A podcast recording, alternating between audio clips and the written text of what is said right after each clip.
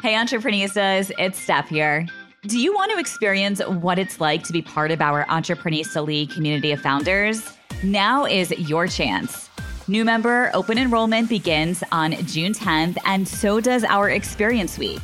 I really want you to have the opportunity to experience what it's like to be part of the most supportive community that will be here to support you at all stages of your business journey during our Experience Week. This will be a five day virtual event series, and it starts on Monday, June 10th through Friday, June 14th. You're going to get access to live networking and learning events, business growth strategies, as well as office hours with Kim Perell, who is a CEO and serial entreprenista, as well as a prominent angel investor. You will also get access to a session on how to win grants with Kat Weaver and Katie Dunn, founders of Power to Pitch. Plus, our mentor, Carrie Kerpen, will be teaching a session all about how to build a profitable business that can sell for more money. And of course, I'll be hosting two info and networking sessions where you can really get an inside look at all of the exclusive benefits and resources that are offered only inside of our Entreprenista League community. Plus, you'll have the chance to meet and build relationships with current members.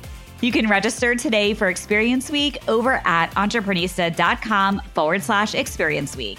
That's entreprenista.com forward slash experience week to join us for a week of free virtual events. I cannot wait to meet you and be part of your business journey. I needed something like that to yeah. happen to get me out of the mindset that work is the most important thing. Yeah. And it's so easy to be in that mindset when you love what you do and you get that positive feedback all the time. You're getting press, you're getting investor inbound, you're getting opportunities to meet cool people. I mean, I was, you know, it was awesome. Like I, I loved my career. And so I needed like, I I don't think I would have I, I don't think I would have realized that my priorities were like all out of whack. And I could still have a meaningful career without like sacrificing the things that are most important to you.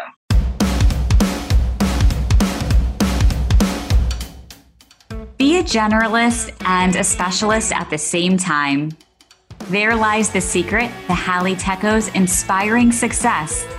From investing in over 100 companies, including big names like Kindbody and Robin, to launching both Rock Health and most recently, Natalist. Her path is unique and full of learnings. You're about to hear Hallie share stories from her early days working in Silicon Valley to a pivotal moment that made her rethink her work life balance. And finally, the launch of Natalist, her latest venture, which offers conception products that are inspired by both beauty and science. She also shares essential tips for founders looking to raise venture capital, including the value of a cold intro and the importance of timing. Coming up, you'll hear how Hallie kicked off her career in finance and quickly realized her sweet spot was at the intersection of healthcare and business, being in Silicon Valley in 2006, and how she grew her first company, Rock Health a pivotal moment in Hallie's life that forced her to rethink her work life balance and made her make a big change. Hallie's experience with infertility and IVF, and what inspired her to launch her current business, Natalist. How social media is Natalist's biggest growth channel, and her involvement in the content that they share each day. How launching Natalist in Target in April during a pandemic helped her shift her core messaging why the best investment she has made has been in the culture of her company. Experiencing a 500% growth during a pandemic while also prioritizing work life balance and tips on how to achieve it. Hallie's best advice entrepreneurs looking to raise venture capital, from timing to what she looks for in a cold email. And finally, Hallie's best time management skills that started in middle school. This is the Entreprenista podcast, presented by Socialfly. It's the best business meeting you'll ever have with must hear real life looks at how leading women in business are getting it done and what it takes to build and grow a successful company. It's beyond the gram with no filters, no limits, and plenty of surprises. Hallie, I am so excited to finally sit down and have a conversation with you. This recording has been a long time coming. We were supposed to sit down together in New York City back in March before everything before everything changed, before the world changed. So I'm glad we've finally been able to make this happen. Yeah, in true 2020 fashion. Here we are on Zoom. yes, you do what you got to do. You pivot, you make things happen, and you just keep going. I feel like that's been the theme of the year. Yeah, absolutely. Hallie, I would love for you to share a little background about yourself, your business with our audience, because you have quite the impressive resume and background. I wouldn't even know where to begin in this introduction. okay, well, I'm blushing. So, yeah, I, I, mean, how far back should I go? I feel I'm 37 now. I turned 37 last week. So that Happy makes birthday. 15 years in, in the workforce. Although I've, I've had a job since it was legally possible to do so. I always worked through high school, through college. So I've, you know, my, my career actually started a long, long, long time ago, but professionally really started my career in finance. I worked for Intel in the finance department right out of college. I went to college. I'm a first generation college graduate, and I went to school about less than an hour from where I grew up. And I studied finance. And after being in Cleveland for that long, I was like, I'm going to take the job that gets me farthest away from home. And so landed in San Francisco where I knew exactly one person who had graduated a year before me, but really, you know, completely changed my life. I had really not left Ohio for my whole life other wow. than going abroad. And so that was the whole reason I took the job. I had some job offers in other cities, Cleveland, Chicago, Boston, but I was like, I just need to go as far away. I need to just have the opposite life experience that I'm having right now. And that was an amazing choice for me professionally, being in Silicon Valley in 2006, really at the early stages of some really interesting companies that were coming to life at the time. I made a lot of amazing friends. I met my now husband, and I started off a career that was really meaningful and really kind of merged my interests in business and doing good. I ended up then going back to business school, you know, after a few years of working. And that was another really pivotal moment for me, you know, because I didn't necessarily have the pedigree degree for my undergrad. It was really important to me to kind of add that to my resume. And so I went to Harvard Business School, which was a huge deal. As I said, first generation college graduate, very big deal for, for me, for my family, for my parents. And that opened up a ton of opportunities for me professionally. Obviously, made a, a wonderful network there, learned a ton. And with that, I really was able to kind of figure out a way to truly combine my interests, which were at that point kind of evolved from broadly being business and doing good and was a little bit more narrow on like business and healthcare. But within healthcare, what I was really excited about at the time was how healthcare was changing and consumer being being consumerized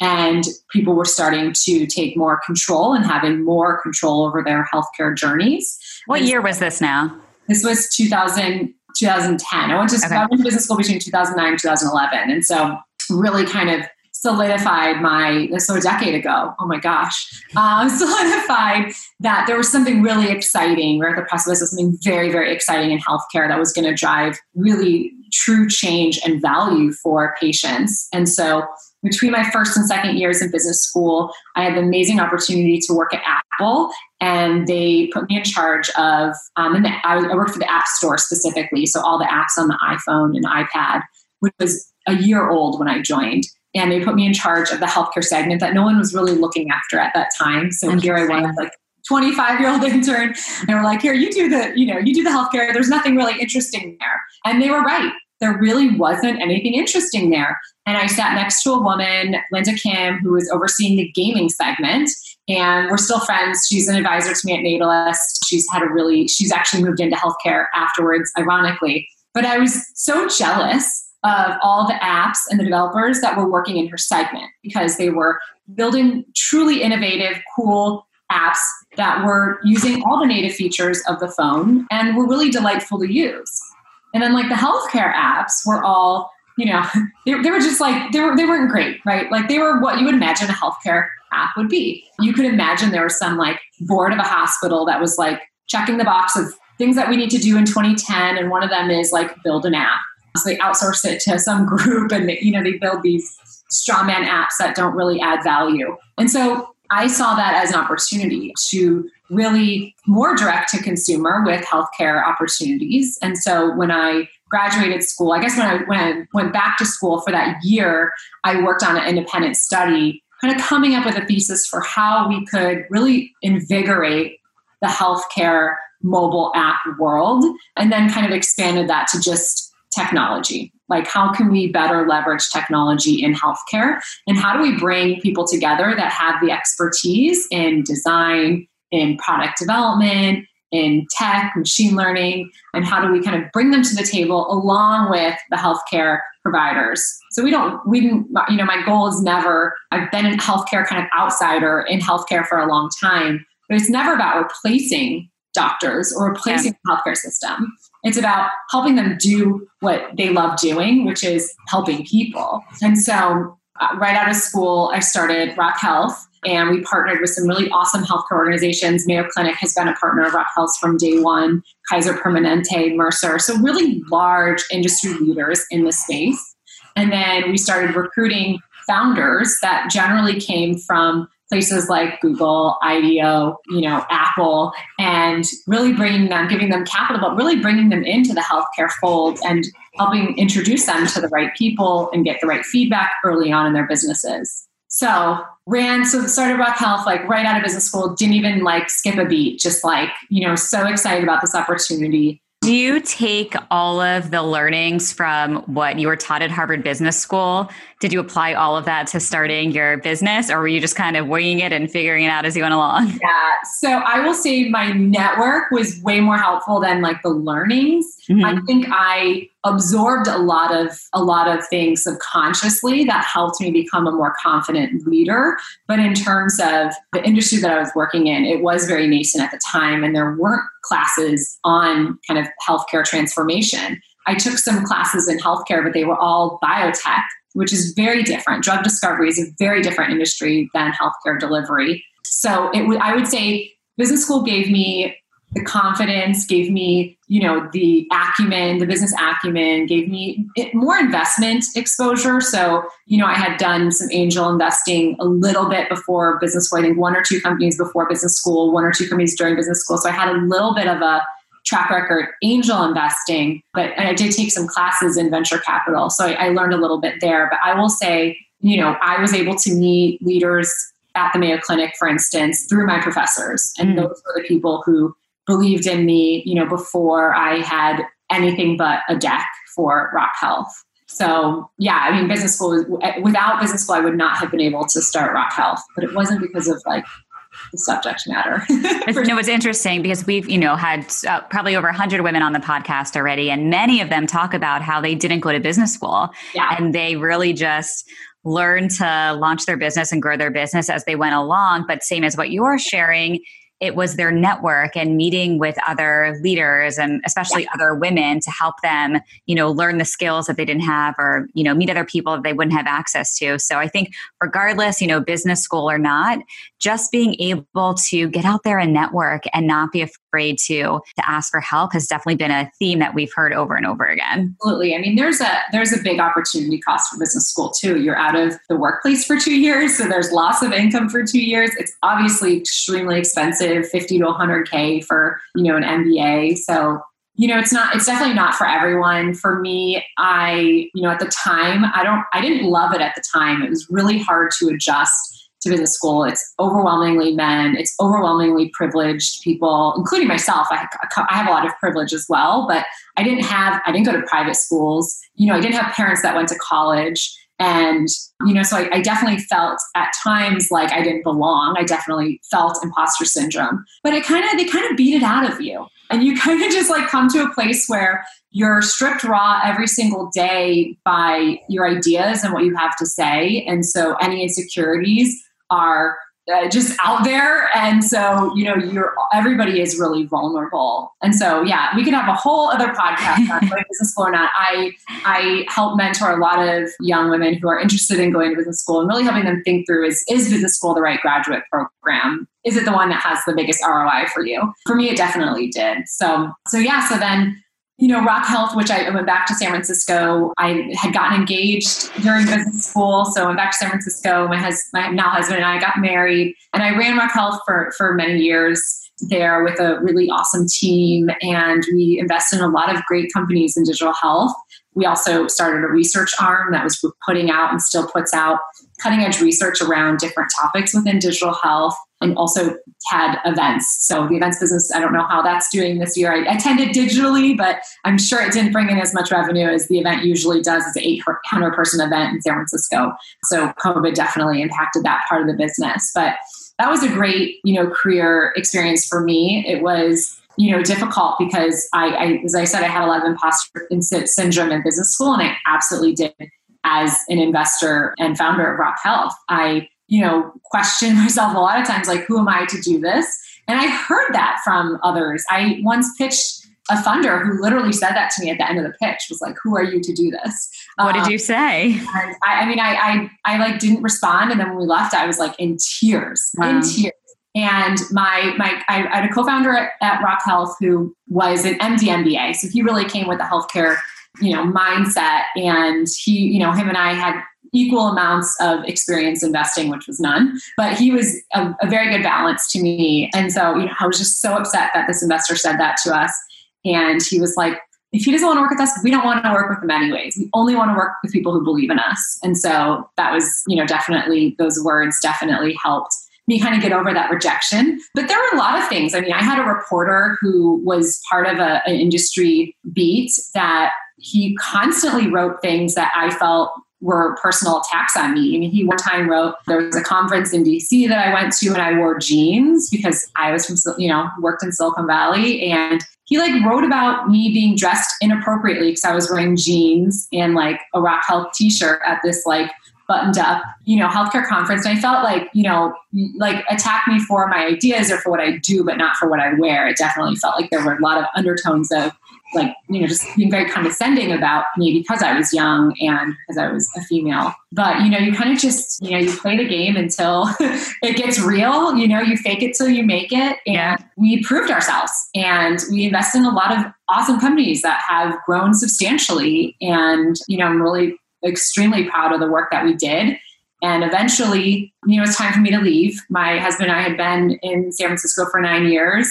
You know, we had been working you know, we, we didn't have a healthy work life balance. We had been, both of us, he had a startup that he took from, you know, being a startup to IPO. I had been working at Rock Health and we weren't spending time for ourselves individually as a couple with our family and friends with our own personal health and so we just needed to get out we recognized that we we love we both loved working and, and really loved our jobs but weren't going to have the sort of balance that we both realized we wanted unless we left. So when, you know, we were around, I guess, 30, 30, no, 31, 30, 31, or in our early 30s when we decided to move.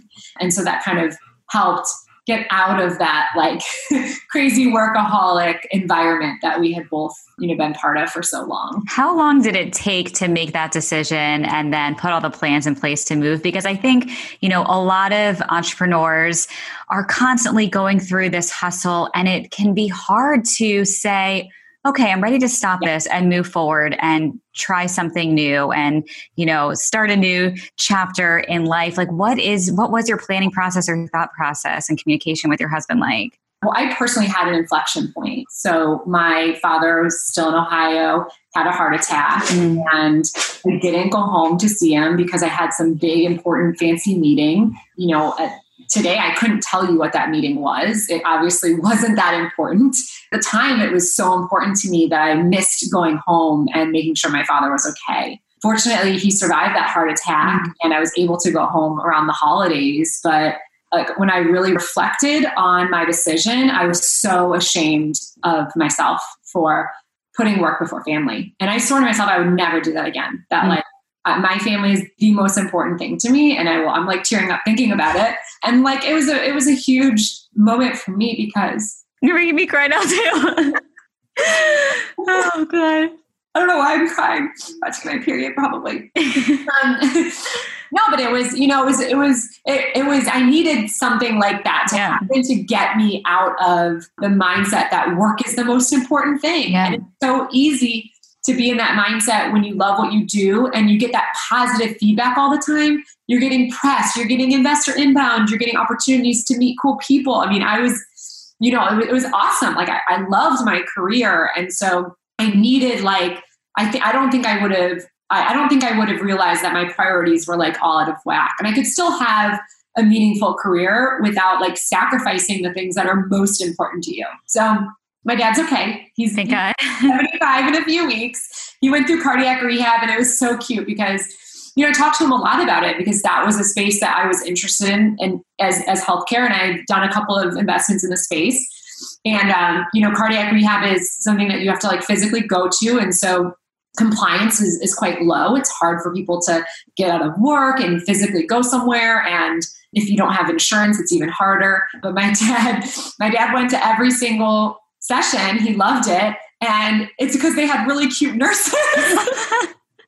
and so I remember talking to him about it. You know, his compliance was that like they made him feel good and they were cute and they were, you know, like nice to him. And so he enjoyed going. And, you know, we still have him around and that, that's really important to me. But that was really the moment that my husband and I decided that we needed to just get out of Silicon Valley. Like, this cannot be it anymore. And so my husband actually moved first. And so he moved, he took a job in New York and and I, you know, kind of had, needed to wrap up. I needed to make sure that Rock Health could transition over and be, you know, in a good place. And it was, I have to be honest, it was very rocky that transition and and finding the right um, you know exit plan. And so when I moved to New York, I still worked at Rock Health for a while, and that was really challenging because we were a small team. You know, the boss was in New York. And that kind of just confirmed that, like, okay, we really need a leader who can be in Silicon Valley. That was really important. And so we hired one of our early mentors who had been with the organization for a long time and got you know him up and running so then i could eventually roll off and you know it, it did work out well but it was hard i mean it was my baby yeah. Um, i put so much blood sweat and tears into that organization so it was definitely hard to do that so then you know in new york we both kind of you know gravitated towards jobs that were a lot more that were a lot less demanding. And so i was teaching at columbia business school and doing angel investing which is kind of a i hate this term but eat what you kill. Like you know you get you get out of as much as you put in. And so i was able to have that flexibility. At that point we had been struggling with infertility and i was starting ivf and so I needed that flexibility, which was was really key for us. My husband also moved into academia, so he was at Mount Sinai, and so we we did finally find that balance and we'll never ever ever go back. I mean just not worth it. We look back at how we were living and you know just it, like i'm ashamed that i you know that i just i worked so much and i and that was all i did. And so i guess you know everything happens for a reason. But. Yes, and look, what an incredible journey and story, and it's brought you to to where you are today. But I would say, you know, I think a lot of times we can all feel ashamed by certain decisions and reflecting, but I think that's what's part of our story and what makes us who we are. And it's okay. We just learn from it and then can help others by sharing our stories and journeys like you're doing right now. Yeah. Yeah. I mean, if, I feel like I should start a support group for people who need to escape workaholic situations. I have friends that still, you know, continue to do the 80, 100 hour work week thing, still travel, you know, and, and, and on top of that, they're having children. And I, you know, it's hard enough to do without children. I can't imagine, you know, how they're even sleeping. So I think we should we could do a support group. Yeah, maybe we'll start an we'll start an entreprenista support group through our through our channel for sure. It doesn't have to be that way. Yeah, Seriously, it really doesn't have to be that way. I'm just as fulfilled professionally now, and I I don't work more than 45 hours a week. No, that's amazing. Coming up, You'll hear how Hallie's personal experience with infertility and IVF led her to launch her most recent business, Natalist. Hi, entrepreneurs. You know I am always here to provide you with as much value as possible. So I wanted to be sure that you have access to the Entreprenista Agenda, our weekly newsletter where we share the latest business news, success stories, grant opportunities, as well as all of our favorite resources and special offers for founders just like you. You can sign up to join our weekly newsletter and join over 50,000 other entreprenistas over at entreprenista.com forward slash newsletter. That's entreprenista.com slash newsletter to subscribe to the Entreprenista Agenda.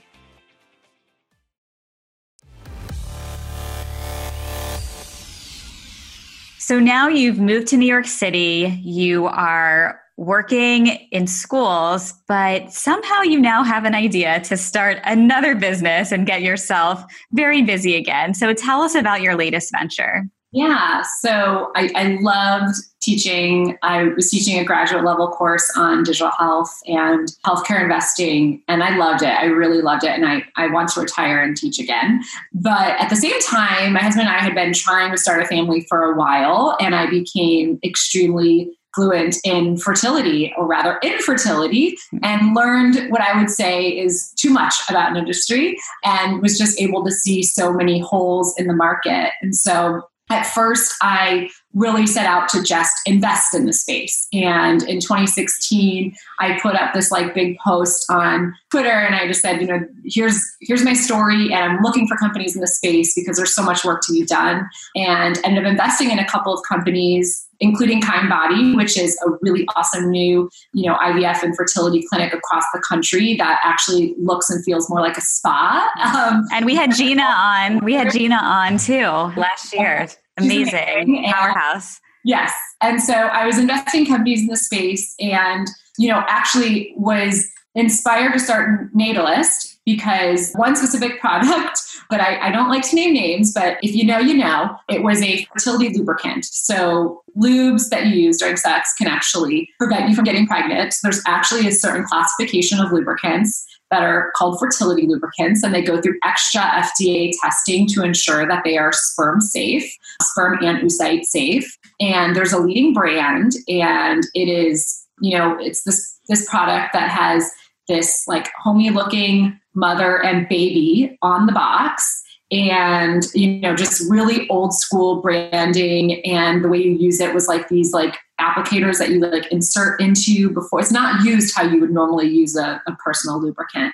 And it was just bad. I mean the entire user experience is just really really bad. And you know have this like product on my bedside i'm like look like it, it might be a clinical product. It might have to be fda approved but there's no reason that me as a user of this product it can't feel like any other beauty or you know self-care item that i use. There was just such a disconnect and the baby was super triggering. Like it was you know like it was still an intimate product yet you know the branding was just totally off. And so you know i had that experience across a lot of the products that i was consuming during that experience and realized that there was really no overarching brand that was bringing kind of empathy to these products that you spend a lot of time with when you're trying. And so came up with the idea when I was trying, but didn't actually execute on it until more recently. I was at first just wanted to find another founder that would do it. I didn't want to start another company. I, you know, was really just focusing on having a child. And so I actually first just tried to find founders and no one was working on it.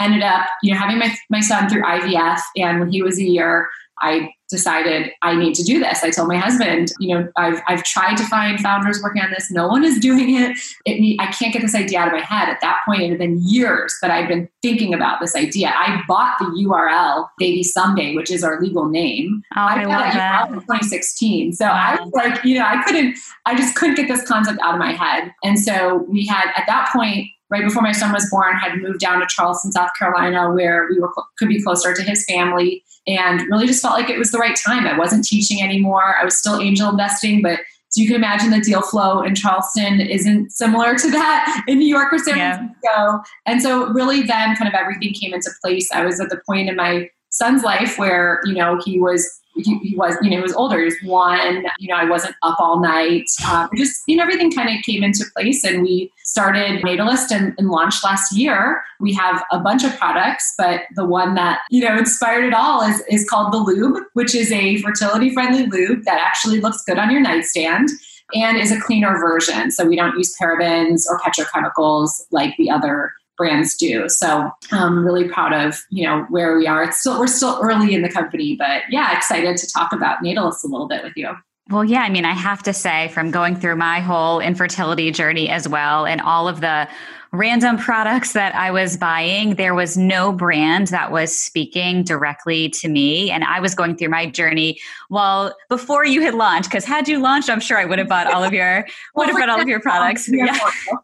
exactly, exactly. But yeah, I mean, you know, I all of the products, you know, basically are, you know, pink, have babies on them, are not natural. And I became so yeah. cognizant when I was trying to get pregnant and going through infertility of what I was putting on my body, what I was putting in my body. And I just couldn't believe that there were so many products out there that were just you know gross from the perspective of like what you were putting inside of yourself so I think, you know, what you have created is absolutely needed for women who are, you know, especially trying to get pregnant, who are going through infertility, but just women in general who are trying to get pregnant. I mean, a lot of these products out there are just not, yeah. not good. Yeah, I agree. And you know, the other side to that is just the the misinformation. And so not just giving people the tools that they need, like, you know, ovulation tests or fertility lube or prenatals, but also making sure that we're explaining what these products are, why we make them the way we do, how to use them, and all the information that you really need to know how to get pregnant. It's you know they teach you in in like sex ed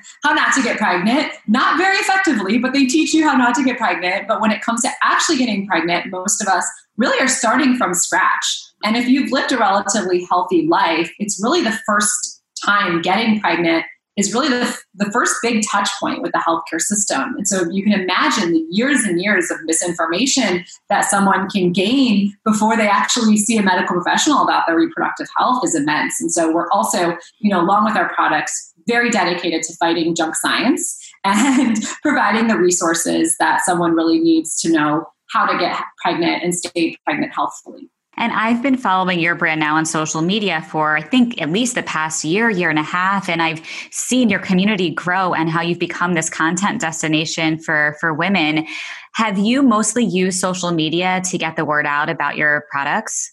100%. I mean, we're still, we're still very small, but you know, we, we just passed, you know, 10 or 11,000 followers. So it feels like we just have so so far to go, but that's our main channel. It really is. It's how we connect with users, and I'm very involved in every single post. I'm either writing them or editing every post. We really, you know, at this early stage, the voice is very important. The message being consistent is really important, and combining posts that are inspirational or educational with products that are self promotional. It's a really careful balance. But yeah, social media is our biggest channel. Now that we launched in Target in April, now that we're in Target, a lot of people are meeting our brand in the store and then coming to us. So that's, you know, new for us and we're figuring out and navigating how to make that experience more cohesive but most of our customers come through us come to us through social media or just you know word of mouth at this point as a new brand, what was the experience like being able to get into a big store like Target? Do you have any tips you can share for yeah. uh, women listening who are looking to get their break into a big store? Yeah, well, Target has a really great accelerator called the Target Accelerator. I think we first got on their radar through the Target Accelerator. We fortunately, through one of our investors, knew someone high enough up to get us the right meetings. So, you know, that was something, you know, as you're thinking about investors and bringing those people on, if you are building a company that and you want to go retail, I think that to me that was the biggest value add. I don't think I would have been able to get into Target on my own, but having the right contact and then for me also just making sure that I talked to other companies that had been in retail before, specifically Target that gave me the right talking points and perspective on how it's done because I didn't want to come across as amateur. I mean, the company was new, I was new to this space, but I wanted to make sure that we were as educated as we could be so that we would be successful on the shelves. As you can imagine, we started the conversation, you know, almost a year before we launched in Target. You know, we closed the deal just five months before we were on the shelves. Wow. And we launched in April. I mean, it was like the worst time you could possibly launch in, in retail ever.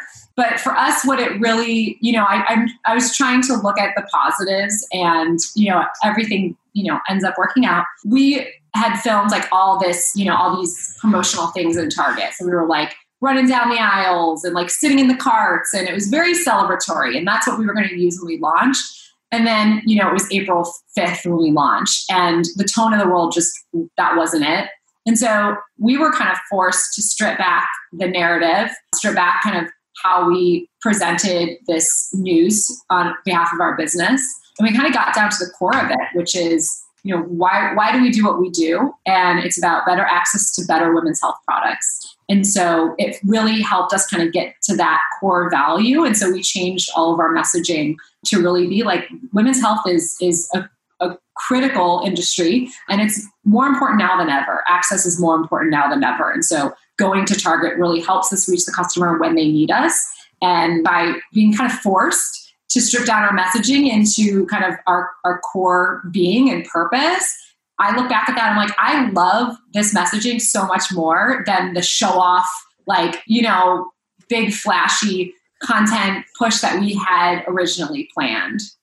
I feel like that always happens. You know, whenever mm-hmm. there's some hard time, the learnings that come from it and the pivots that happen always tend to be better than the original plan. At least yeah. that's been my experience and what I keep hearing too.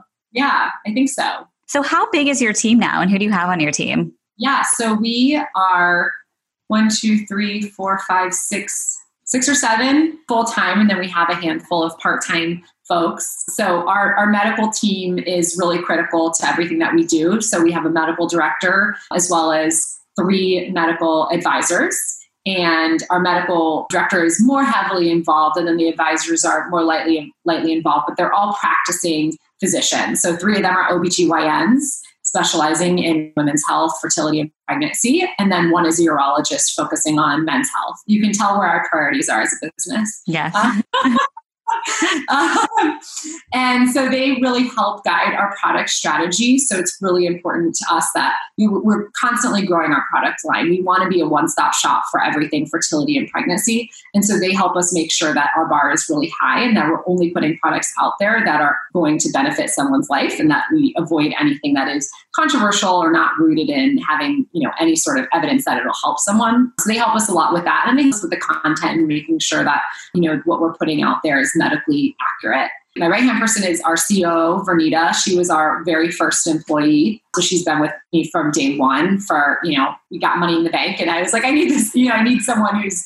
you know, better at the operations. And so she came on really early. Her role over the last year has really been, or the last eight months has really been transitioning our team to being virtual.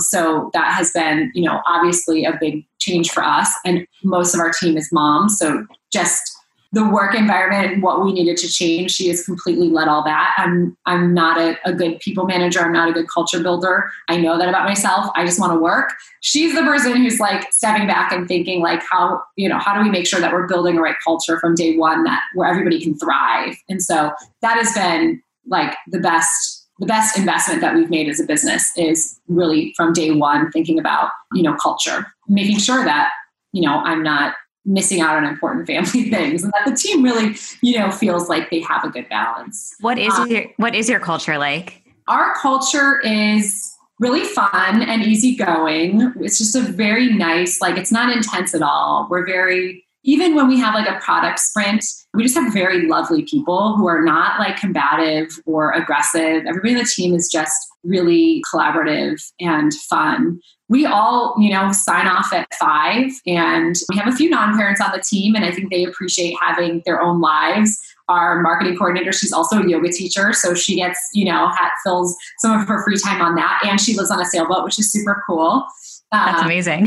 yeah, and you've met Margaret. Margaret's yeah. our director of marketing, and she's also a mom. Our director of product is a mom. And so, yeah, I mean, I think we all are really, really passionate about what we're doing and serving other moms and helping people become parents. I mean, it really is, it drives us every day when we get a review of a, you know, one of our products. It's like whoever's like first to share it on Slack, we all, it just like warms our hearts. It like just reminds us, uh, us of why we're doing what we're doing. So it's a really nice, you know, we don't, we don't, you know, we don't stress. I think we're like pretty even keel and yeah it's a, I'm, I'm really proud of it and we also i think vernita has created a good environment for just like checking in with how people are doing. I think it's easy to just be in your own, you know, alley where you're just working on what you're working on and not realizing that maybe someone else is having a rough week or is you know struggling to figure out a certain problem and, and you can help them with a solution so that's been like a big learning for me is all that all that people stuff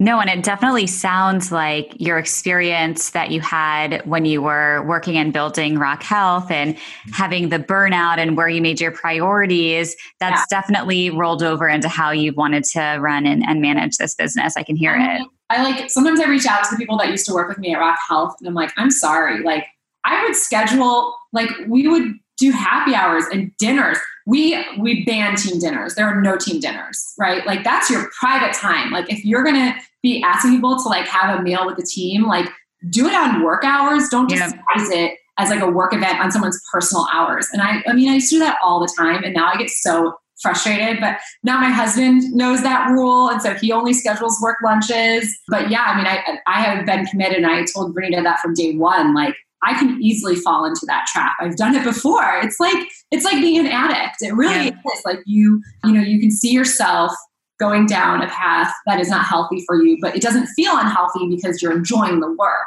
Yeah. And so it was really important to me that, you know, that I'm, I'm not going to fall in that trap, but you have to work at it. You really have to set boundaries and stick to them. You know, having a kid absolutely helps you set boundaries because you can't just be on your phone working when you're, when you could, but that's not great parenting. you know, you want to be there with your child and be as present as you can. So that's helped me set boundaries. I feel like I'm having all of these aha moments listening right now of all of the reprioritizations I personally need to do. So thank you. Great. I mean, I'm like, I, I feel like, you know, I'm a big advocate now because I've done both. And Natalist has been extremely successful. We saw 500% growth this since COVID. You know, it's like we're going to be this is I'm I believe a lot in this company. We're doing well. We're meeting our numbers. We're growing and I'm not overworked. I'm in it for the long haul. I plan to do this for many many many many years. And I just think that we're so short-sighted and companies have large companies, they're the ones that started this, right? Like they want to get as much they're, they have salaried employees. They want to get as much out, squeeze as much time as they can from these salaried employees. And that's kind of where all of this culture started. But I want to, you know, I'm breaking, I broke it for myself, for my, you know, my team, and none of us want that life. And so I'm happy to talk about that anytime because it can be done. I see it. I want to do a whole follow up podcast recording or LinkedIn Live or just a phone conversation yeah. with you for sure. Up next, Halle's best tips for founders looking to raise venture capital and the origins of her inspiring time management skills. Hey, entrepreneurs, Stephanie here.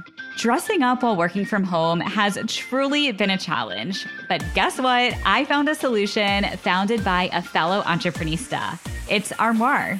You can rent stylish clothes weekly or monthly right from the app. You'll spend less time shopping, and you can get up to 50% off of your first month, plus two bonus items. Just use the code Entreprenista at checkout or visit armoire.style forward slash entreprenista to claim your offer. Look and feel your best with Armoire. I know I do. That's armoire.style forward slash entreprenista.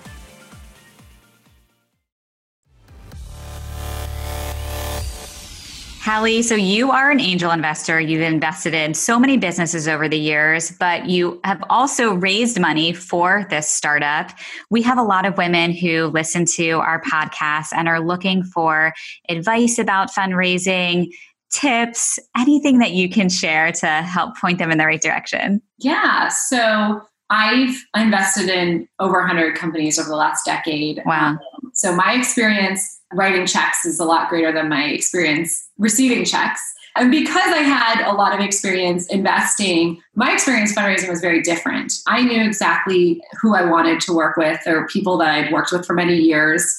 And they were folks that were probably more likely to invest in me because they knew me versus like no matter what, I could go to them with, you know, a garbage collection idea. They might, you know, they might have invested. I think that that really shows that a lot of times it's about the jockey and not the horse. And so network really is everything. And you've talked about this a lot on your show that net, having that network and having those relationships before you need to fundraise is really critical. So my, as I said, like my fundraising experience was not typical. I was able to fundraise rather quickly. We were able to fundraise quite a bit of money when we had really were just in our infancy.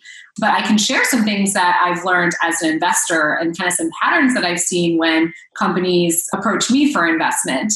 I would say, you know, you need to start just building the company. Just pretend like you're not going to be able to raise money. Just keep, just go, just go at it. Just start bootstrapping. Show that you have kind of the grit and the resourcefulness because you might not raise money or you might raise money in different ways. And keep in mind that there are other sources of capital, whether that's crowdsourcing, debt, grants, venture capital, and angel investing isn't the only capital source.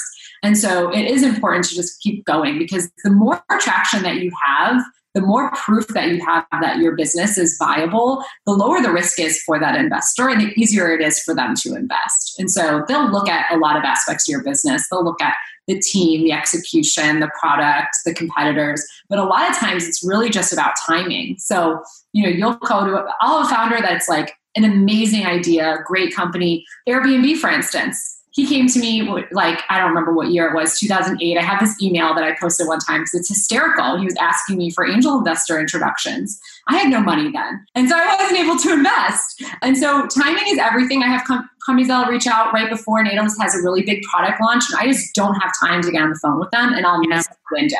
So it's not necessarily always about being a fit for the investor and their interests but it's also about their timing on like what's going on in their life if they have other deals that are happening other you know if they're an angel investor and not a full-time investor timing is really everything which is why i said having those relationships up front. If you've already built that relationship it's much easier for them to write a check than for them to start the relationship get to know you and then write the check. So building those relationships early on is really important. You know there's a lot of talk around, you know, should you cold email or should you have, you know, an introduction? And historically, introductions are really the best way to get to know investors. But what we know about that is that it really in, adds a lot of bias to mm-hmm. the fundraising experience for women and for people of color. And so there is a movement among VCs and the more progressive VCs to kind of ban the warm intros because if they're just taking warm intros, then they're never really going outside their own network, and their own network probably looks more like them than yeah. like America. And so we are seeing, you know, more you know investors that are open to taking cold intros. They'll generally have like a form on their website that you can fill out, and then at that point, it's like can you write something succinct enough that is compelling enough for them to take that meeting. And as you can imagine, I mean, I probably get 10 pitches a day. I can't read them all, I can't see them all, but sometimes something will stand out. And it's generally going to be a metric. It's generally going to be like, here's what we've done so far. That kind of makes my ears perk like oh you've you've already sold that much. Like you must have you've been working really hard and you're proving this business out. I want to be part of that. So i think those are some things to keep in mind. Uh, you know knowing the investors that are going to be most helpful you know beggars can't be choosers. Sometimes you have you just have to take the investors that are interested and willing. But if you do have the choice you know if you are talking to multiple investors keep in mind that these are relationships that are going to be with you for a long time these are people who can make your life miserable or these are people who can really help you succeed so choosing as wisely as you can is something you know to ensure ensure that you do I, I had a call earlier this week with a founder who she's looking to take investment. She has a lot of investors interested. And one of the investors that's interested is my lead investor. And so she, she wanted to do some diligence on that. And I will always go to bat for Aileen Lee at Cowboy Ventures. She is like number one investor. She's so helpful. She has made tangible difference in my business. And so I will always get on the phone and, you know, go to bat for her to make sure that other founders know how great she is. But I don't actually get a ton of people reaching out to me for those sort of references. And I think in that uh, entrepreneurs kind of miss that opportunity to get feedback on the invest on the investors. And I actually think that not just going to the companies that have succeeded, but going to the companies that the investors have backed that have not succeeded. You will learn a lot about investor if you learn about how they handled a company not succeeding and if they maintained a positive relationship with that founder and continued to do whatever they could to help that founder or if they just jump ship. So I would, you know, if you are again able to choose your own VCs, then I would spend time doing some diligence about them and, you know, just cold calling, referencing some of their former portfolio companies. That is such good advice. Thank you for for sharing that. Is there something that you know now that you wish you knew before you started Natalist?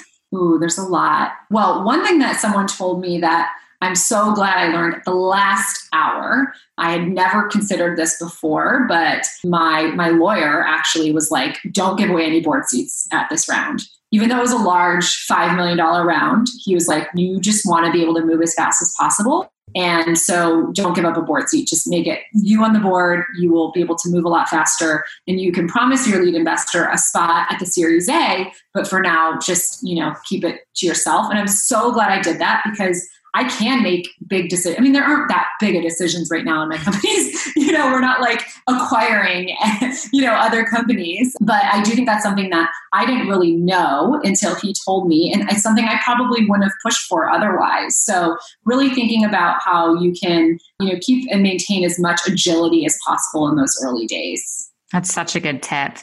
Have you had other mentors in the industry over the years? So many, so many. I mean, I think I think I don't do as good enough of a job helping other women as people who have helped me. And not just women. I mean i've, I've had a lot of men who've been my advocates and supporters. And you know i think I, I spent a lot of time i invested a lot of time networking when i was living in san francisco. And that you know has paid off. And i, I feel like i have a large network of people that not just professionally but have really become family members. I mean they really have been part of my life for so long. They've seen me grow in my career. And so that's, you know, nice to reflect on. I, I don't know if there's, you know, well, I would say my, my lawyer is one of those people randomly. I've known him since my husband worked at Facebook and he was one of the Facebook lawyers. And so I've known him personally since then, but he worked with Rock Health from day one. He's worked with Natalist from day one. And he's been just an incredible sounding board because he sees a lot of businesses. Yeah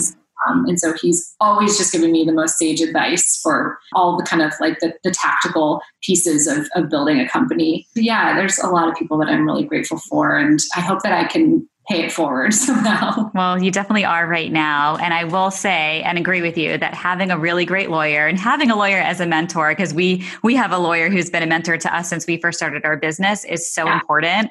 Because as you know, running a business, challenges come up all the time. I mean, especially once you, you know, have employees and issues come up and just having someone like that where you can have them on speed dial for a quick call to be sure you're not going to get in any trouble is definitely important.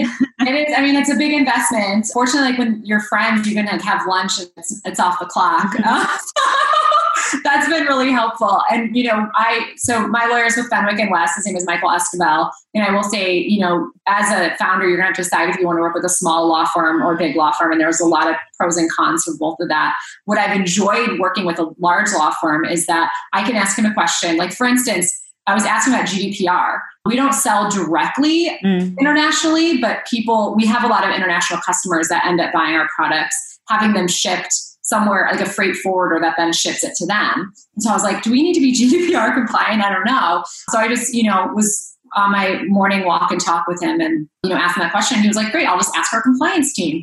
So i you know i would say there again there are pros and cons of big law firms and small law firms. They're all very expensive. You're going to need to budget a lot of money for uh, law firms especially if you don't use a safe in your fundraise. It's very very expensive to, to fundraise. And you know i i've really benefit from working with a large firm so that's the way i would go no, absolutely. We actually bartered with our lawyer when we first started because he oh. needed social media help. So we helped him with his oh, social media and he gave us ours. And boy, did we need that because, you know, as you said, legal is expensive. And Courtney and I bootstrapped Socialfly. We had no money. So that was that was our only option. That was our currency at the time. You do what you have to. Yeah, do. I don't know. If, there, if there's any lawyers out there that will work for pregnancy, let me know because my lawyer is like five hundred dollars an hour. Yeah, so. that's a lot, lot of pregnancy tests. So I have a question that I have been wondering now since we've started this interview because you have invested in over hundred businesses. You're a mom. You are also launched a new startup. How do you manage your time? Do you have you know secrets to your time management skills, and can you share them with us? I do. I pride myself on productivity. And that's something that I've been working on since I was in middle school. So I I played the violin in middle school and high school, and and the violin is very heavy, and I had to carry it on the bus every day, and so I didn't have the room or the arms to bring home my school books. And so it was really important to me that I would finish all my homework at school so that I didn't have to like carry everything home. And this is such a silly story, but it really like did kind of define my productivity. And so I would use every, you know, free period, lunch, recess to just make sure that I got everything I needed done so I wouldn't take any homework home. So I never took homework home in middle school or high school and just took my violin. so would practice my violin. Eventually, I actually, my grandfather got me a second violin. So I was able to then keep a violin at home and a violin at school, which was nice. But that kind of set the foundation for me to just be a very efficient and productive worker. And so I will, between the hours of, you know, 7 or 8 and 5 p.m., just get an impossible amount of work done. I don't waste time. I don't, you know, like, I, I won't call a meeting without an agenda. I won't attend a meeting without an agenda and just I, I, map out my entire week not just my meetings but my i block out times to work on things so i'll you know this is the time that i need to write that email this is the time that i need to come up with our Black Friday campaign. Here's, you know, I, I block it out for myself so that I know I have a balanced week and I can move things around in advance so that I'm not at the end of the day feeling like I didn't get to things. Because sometimes a, a to do list isn't the best way to do it because it's not necessarily in order of importance. Yeah. It doesn't also reflect how long things take. And so blocking my calendar is is really helpful. I also try to, you know, I, I really don't work out a lot, but I do try to at least move a little bit a day. So I'm either taking a meeting uh, as a walk, especially now with COVID. It's it's been really nice. So I'll take generally meetings, you know, walking, which I think does help with your productivity. It kind of keeps you energized, gives you some movement. And I don't drink coffee, but I'm a big green tea drinker. Mm. So that gives me like the boost of caffeine that I need in the morning Um, which really really does help because you know we're all tired i'm not not tired but No, those are such amazing tips. And I wish we had more time to continue this conversation. We are definitely going to have to continue it either in a bonus episode or an Instagram Live or LinkedIn Live because I feel like you have so many more words of wisdom to share. My last question for you is what does being an entreprenista mean to you, Halle? I think it means balancing everything, being able to do everything, being a generalist and a specialist at the same time. And a quote that has been going around a lot lately, which I just love, is you're the first, but don't be the last. And making sure that you don't go into an industry or a new opportunity with a combative, competitive mindset, but rather the mindset of a rising tide lifts all boats and what can I do to help others? And that that sort of mindset is very freeing. As soon as you start to think of women and other women as on your side and people that you want to help, that that comes back to you in the world. So that was a very long answer, but yeah, don't be the last. I Make love that. Opportunities as well. I love that so much. Where can everyone find you, follow you, and of course, buy your incredible products? Yes. So we're on all the social medias, Natalist Co. Online, we're at natalist.com where you can shop all of our products and use the code Entreprenista10 for 10% off. And we're also in Target. So you could go to your local Target and find us there. Amazing. Thank you so much for being here and sharing your incredible story. This was so much fun and I learned so much and I have been taking notes and I have my new tips that I am going to start executing. Thank you. Thanks to your advice. I, I, you need to. I think I definitely have to start taking a walking meeting every day because. Yes. Okay, well, you and I can do that. Yes, there we go. we'll do our check in 15 minutes. Got to get on the block. Yeah. Have to do it. Thank you, Halle. I'm Stephanie, and this is the best business meeting I've ever had. You can connect with us at socialflyny.com and follow us on Instagram at Entreprenistas. Check out all our latest episodes at entreprenistapodcast.com. Thanks for listening. Hey, Entreprenistas, it's Steph here. Do you want to experience what it's like to be part of our Entreprenista League community of founders? Now is your chance. New member open enrollment begins on June 10th, and so does our Experience Week. I really want you to have the opportunity to experience what it's like to be part of the most supportive community that will be here to support you at all stages of your business journey during our Experience Week. This will be a five day virtual event series, and it starts on Monday, June 10th through Friday, June 14th. You're going to get access to live networking and learning events, business growth strategies, as well as office hours with Kim Perell, who is a CEO and serial entreprenista, as well as a prominent angel investor. You will also get access to a session on how to win grants with Kat Weaver and Katie Dunn, founders of Power to Pitch Plus, our mentor, Carrie Kerpen, will be teaching a session all about how to build a profitable business that can sell for more money. And of course, I'll be hosting two info and networking sessions where you can really get an inside look at all of the exclusive benefits and resources that are offered only inside of our Entreprenista League community. Plus, you'll have the chance to meet and build relationships with current members. You can register today for Experience Week over at entreprenista.com forward slash experience week. That's entreprenista.com forward slash experience week to join us for a week of free virtual events. I cannot wait to meet you and be part of your business journey.